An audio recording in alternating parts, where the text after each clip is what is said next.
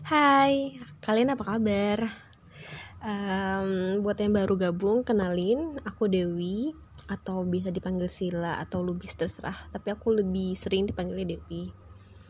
Um, kita tuh udah hampir 4 bulan atau udah lebih dari 4 bulan ya WFH atau stay at home. Um, anyway, aku tadi barusan ketemu sama temanku kuliah, lebih tepatnya senior di kampus tapi dekat gitu sih jadi kayak udah emang temen deket. Singkat cerita hmm, kita tadi ngebahas tentang seberapa produktif diri kita sendiri selama masa pandemik jadi ya sama-sama kita tahu selama masa pandemik ini kita kayak ruang lingkup kerja atau geraknya tuh terbatas. Yang biasanya aktif di luar tiba-tiba nggak bisa keluar. Kayak gitu kemudian temanku cerita kalau dia tuh uh, ikutan webinar jadi pengisi acara dan lain sebagainya ikutan course selesai banyak menyelesaikan course-course online dan itu bagus sih menurutku.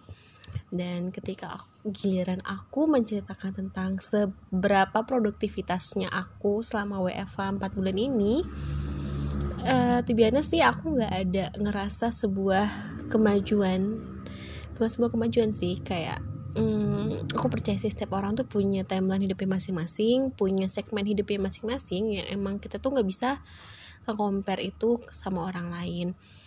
Aku nyadar kalau empat bulan selama WFH ini aku nggak ada ngelakuin satu hal yang membuat produktivitas aku bertambah. Contohnya kayak mungkin orang belajar web di online course setiap bulan dapat e-sertifikat contohnya atau enggak belajar di sana belajar dari sini. Aku biasa aku nggak ada aku nggak ngelakuin itu. Jauh berbeda ketika aku di tahun lalu yang aktif-aktifnya. Tapi aku sama sekali justru uh, pandemik ini aku punya banyak waktu luang tapi justru tidak membuat aku semakin produktif. Tapi uh, aku justru nemuin satu hal yang aku selama ini hindari. Jadi justru aku semakin banyak waktu di masa pandemik ini membuat aku tuh semakin berpikir atau merenungi merefleksikan diri gitu merefleksikan otak untuk berpikir sebenarnya gue tuh butuh apa sih? Gue itu mau ngapain? Hmm, tahun lalu aku tuh ambisius banget kayak harus S2 keluar negeri dapat beasiswa dan lain-lain. Tapi pada akhirnya tuh bertanya sendiri sih kayak emang lo sukses bisa diukur dengan lo S2 contoh misalnya kayak gitu. Aku dulu mikirnya kayak gitu sih. Sempit banget emang mikirnya. Hmm, itu tuh berubah cara berpikir tuh berubah ketika aku masuk di kantor aku yang sekarang. Di kantor aku sekarang tuh uh, direksi-direksi atau CEO, CEO CEO di kantor aku tuh dia itu emang lulusan luar negeri tapi nggak harus S2 kan kayak gitu jadi emang aku percaya sih pada akhirnya sekolah S2 sekolah setinggi apa pun itu pada akhirnya bukan untuk takar suksesnya seseorang.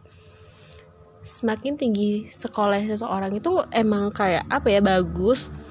Tapi sekolah itu untuk kita itu biar pikiran kita tuh terbuka. Jalan berpikir kita tuh terbuka. Kalau dunia tuh nggak sempit gitu. Sekarang aku nyadari hal itu sih.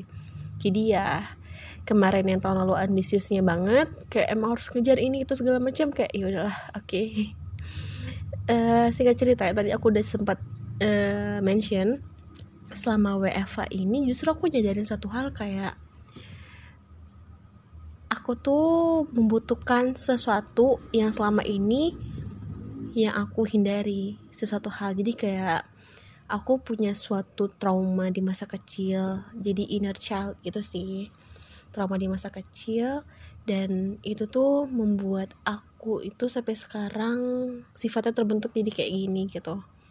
Salah satunya apa ya? Salah satunya kayak keras segala macam kayak gitu sih. Nah sebenarnya ada sih yang lain tapi aku nggak bisa cerita. Terus um, bertahun-tahun belakangan ini tuh aku sadar sebenarnya kayak aku tuh kenapa kayak gini aku tahu tapi aku menghindari menghindari untuk menerima kenyataan yang ada lebih tepatnya kayak gitu. Sebelum masa pandemi kemarin aku udah mulai belajar untuk menerima keadaan yang ada dengan cara aku pergi ke terapis psikolog gitu sih sendiri. Akhirnya aku pergi tuh ke terapis dengan cara bantuannya itu self healing aku dengan menggunakan meditasi. Aku bisa meditasi terus hari kedua aku terapis itu hmm, aku mimpi sih. Jadi katanya serah sih kalian mau percaya atau enggak cuman ini tuh kata psikolog aku ya mimpi itu tuh bukan cuma bunga tidur. Mungkin orang bakalan bilang kayak mimpi itu cuma bunga tidur doang kok Del gitu. Tapi enggak ternyata mimpi itu uh, bisa jadi adalah jawaban dari apa yang kamu cari selama ini tanpa karena mimpi itu kan alam bawah sadar kita gitu loh. Dan setelah aku terapis kemarin aku tuh mimpi mimpinya itu adalah aku mimpi aku dicari-cari sama orang. Aku dicari-cari sama seorang laki-laki yang aku tuh nggak tahu laki-laki itu siapa tapi aku takut aku nggak berani keluar. Jadi kayak aku bersembunyi sedangkan ada orang yang nyari-nyari aku gitu loh. Aku bersembunyi setakut setakutnya. Setakut takutnya sorry. Terus ya sampai akhirnya aku bangun tuh masih masih ya gitu aja. Gak selesai mimpinya.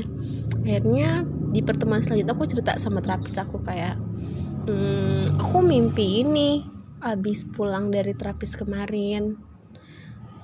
Uh, setelah gue cerita itu udah ya kan ngomongin segala macam akhirnya bisa jadi kayak emang ya sebenarnya yang gue rasain saat ini tuh adalah gue tuh cuma lari dari kenyataan yang ada gitu loh. Gue tuh takut terima kenyataan yang ada gue tuh tak, belum bisa terima kenyataan apa yang ada saat ini dari hasil perjalanan hidup gue yang kemarin-kemarin lebih tepatnya perjalanan hidup gue di waktu masih kecil. Jadi kayak ada suatu kejadian di masa kecil yang membuat gue trauma sampai saat ini. Dan itu tuh ternyata uh, anyway itu disebutnya kayak inner child yang belum selesai gitu. Dan itu ternyata mengganggu banget sampai saat ini. Uh, ini entah kalian percaya atau enggak sih mungkin kalau buat teman-teman yang biasa self healing itu meditasi atau yoga pasti bakalan ngerti. Tapi kalau buat uh, teman-teman awam atau segala macam agak sedikit terdengar gila sih ini. Jadi kayak tahun lalu aku udah tahu aku udah mulai pergi ke psikolog itu sejak aku lulus kuliah. Tapi ke psikolog aku yang pertama tuh aku nggak jujur gitu loh kayak aku kenapa? Karena aku nggak terbuka gitu loh. Kayak aku kayak kita curhat sama teman tapi nggak semuanya kan kita beberin ke teman kita. Pasti ada dong satu atau dua hal yang bener-bener kayak eh gue nggak mau cerita ini ah karena gue ini rahasia gue sendiri. Walaupun dia psikolog kayak gitu kan kan harus psikolog terbuka. Dan entah kenapa aku kemarin sama psikolog yang kedua ini uh, terbuka itu terbuka itu kayak hmm, akhirnya aku cerita kayak segala macam kejadian di masa lalu eh, waktu masih kecil tuh cerita semuanya sampai nggak ada lagi yang aku rahasiain. Bahkan kejadian di masa kecil itu tuh nggak ada yang tahu kecuali aku sama psikolog aku sendiri. Kayak gitu. Jadi kayak emang ya udah gitu aja. Tapi ternyata tuh jadi beban sampai saat ini dan aku bener-bener ngerasa apa ya aku bener-bener baru menyadari selama WFH pandemi ini tuh aku cuma butuh terapis dan aku cuma butuh sembuh dari rasa sakit itu dari rasa yang nggak nyaman itu. Nggak apa-apa nggak produktif nggak apa-apa nggak nambah sebuah produktivitas positif dalam hidup selama WFH yang kata orang tuh punya banyak waktu luang. Kalau buat aku sih nggak apa-apa karena aku nemu satu hal yang aku butuhkan itu tuh selama yang bertahun-tahun ini aku hindari. Kalau aku butuh sembuh gitu uh, anyway tadi aku sempat bilang kayak aku meditasi. Jadi ceritanya tuh tahun lalu sih lebih tepatnya tahun lalu aku kayak iseng gitu sih meditasi tapi tanpa ilmu. Agak-agak sedikit uh, bahaya kalau misalkannya emang bahaya sih kalau meditasi nggak pakai ilmu sih. Tapi entah kenapa aku kayak waktu itu lagi beruntung kali ya jadi kayak berhasil aku meditasi sendiri. Habis sholat zuhur aku ingat banget tuh aku sholat zuhur di kosan terus aku meditasi. Habis itu aku kayak tenggelam aku mengatur aku bisa masuk ini aku bisa masuk ke dalam alam bawah sadar aku sendiri. Ini terdengar kayak gila sih emang tapi ini bener sih kalau misalnya kalian yang yoga atau emang meditasi pasti kalian bakal ngerti yang aku maksud. Tapi kalau misalnya orang awam yang nggak pernah meditasi emang agak sulit untuk dicerna. Tapi aku bener-bener meditasi dan aku bisa masuk ke dalam alam bawah sadar aku sendiri. Aku bisa datang nggak bukan astral sih. Aku bisa datang ke alam bawah sadar aku dan aku bisa manggil diri aku sewaktu aku masih kecil lebih tepatnya diri aku di masa kejadian yang tidak mengenakan itu. Aku manggil Dewi kecil dan aku ketemu sama dia. Dan apa ya? Ya ini agak tergenal kayak orang gila sih cuman aku ketemu sama dia aku nangis gitu loh bener-bener meditasi sambil menjadi mata sendiri di kosan habis zuhur terus nangis nangis nangisnya. Terus aku bilang kayak um, aku ngobrol sama dia. Aku ajak dia ngobrol tapi dia diem. Dia cuman ini aku cuma ngegambarin doang ya. Dia tuh diem dan dia tuh bener-bener kayak ngeliatin aku doang. Terus aku di pertemuan pertama aku meditasi dan aku pertemuan pertama sama Dewi kecil itu uh, aku bilang kayak it's okay Dew sekarang uh, lo udah gede lihat deh. Lo ya sekarang tuh yang kayak gini bentuknya. Dan kita sekarang udah bahagia udah sehat udah baik-baik aja udah nggak ada yang perlu ditakuti. Ya banyak sih sebenarnya yang diobrolin waktu itu cuman gue nggak bisa ngomong sekarang. Ya intinya agak terdengar kayak orang gila sih. Tapi kok tapi bener kalau misalnya lo meditasi sama lo yoga itu lo pasti bakal ngerti apa yang gue maksud ini. Karena meditasi itu emang kayak masuk ke dalam alam bawah sadar lo sendiri. Dan entah kenapa gue tuh bener-bener manggil inner child gue waktu itu.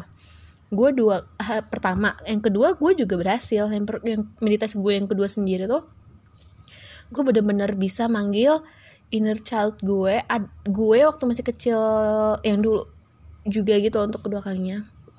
Karena apa ya? Karena gue ngerasa ini belum selesai ngerasanya tuh belum selesai untuk diterima. Terus setelah gue dua kali meditasi selesai tuh tahun lalu. Awal tahun pindah ke Jakarta itu kan gue baru pindah ke Jakarta tuh akhir 2019 awal 2020 sebelum pandemi itu gue mulai ikutan kelas-kelas meditasi yang ada di Jakarta yang beneran meditasi gitu kan. Ya udahlah akhirnya gue ngerti nih ilmu meditasi tuh kayak gimana meditasi sendiri buat afirmasi-afirmasi positif kayak gitu kan. Akhirnya gue memberanikan diri untuk pergi ke terapis yang ada di lembaga meditasi itu. Terus cerita sama dia. Akhirnya gue berani untuk pertama kalinya sih. Untuk pertama kalinya seumur hidup gue gue ngomong sama dia kayak uh, ada suatu hal atau ada sebuah kesalahan di masa lalu waktu gue masih kecil dan itu tuh kesalahannya tuh membekas sampai saat ini sih kayak hmm, gue jadi takut. Hmm, sebenarnya gue penakut tau orangnya. Tapi ya kelihatannya sosok kuat gitu ya kan. Ya, tadi gue bilang setiap orang pasti punya timeline hidupnya masing-masing sih. Setiap orang punya segmen hidupnya masing-masing yang emang dia harus terima. Dan menurut gue sih it's okay. Kalau misalkannya lo nggak produktif it's okay. It's not to be okay gitu kan. Nggak apa-apa lo kalau lo nggak produktif kayak orang-orang kebanyakan kayak banyak yang ngambil seminar banyak yang ikutan kuliah online. Eh lo udah kuliah online sampai 10 biji tapi gue nggak ada ngapa-ngapain. Kayak ngerasa hidup gue tuh nggak ada baju-bajunya kayak gitu. Nggak apa-apa it's okay. Sama kayak gue. Justru di masa pandemik yang banyak waktu luang ini tuh gue bener-bener ngerasa kayak relax gitu loh dibandingkan tak dibandingkan sebelum-sebelumnya. Ya emang semua tergantung sih ya emang tergantung gimana cara lo nyikapinya. Cuman kalau gue sih nyikapinya kayak gitu. Kalau memang semua orang pasti punya timeline hidupnya masing-masing. Kayak gitu. Jadi emang terkadang orang lain emang terlihat serius hidupnya di media sosial. Tapi kita nggak pernah tahu kan sebenarnya hidup dia tuh sebecanda apa? Apa sih? Udah gue mulai ngaca nih ngomongnya. Ya kayak gitu deh. Jadi intinya gue cuma mau bilang Gak apa-apa kalau lu tuh selama ini gak produktif. Gak apa-apa kalau lu tuh gak punya tujuan hidup Gak apa-apa. Karena ya emang Kita cuma butuh Survive kan Buat hidup di dunia ini Kalau menurut gue sih Kayak gitu sih. Itu kata teman gue juga sih Dan gue setuju dengan apa kata dia. Apa pun yang terjadi di dunia ini Apa pun yang terjadi dalam hidup lo yang penting lo bisa survive. Nggak harus hidup sesuai dengan plan. Karena kalau plan A itu nggak berjalan lo masih punya plan B sampai lo harus lo masih punya plan B sampai lo masih punya plan sampai Z jadi kayak huruf abjad aja alfabet A sampai Z. Kalau A nggak selesai kalau A tidak berguna ya udah tinggal pindah ke B. Kalau B nggak berguna pindah ke C. Dan juga sampai Z. Kayak gitu sih. Oke okay, thank you. Udah dengerin celotehan aku yang mungkin kurang penting. Tapi kayak entah kenapa pengen curhat aja gitu loh. Pengen cerita ke kalian. Gue juga nggak berharap sih banyak yang denger semoga berguna ya buat yang ngedenger. Bye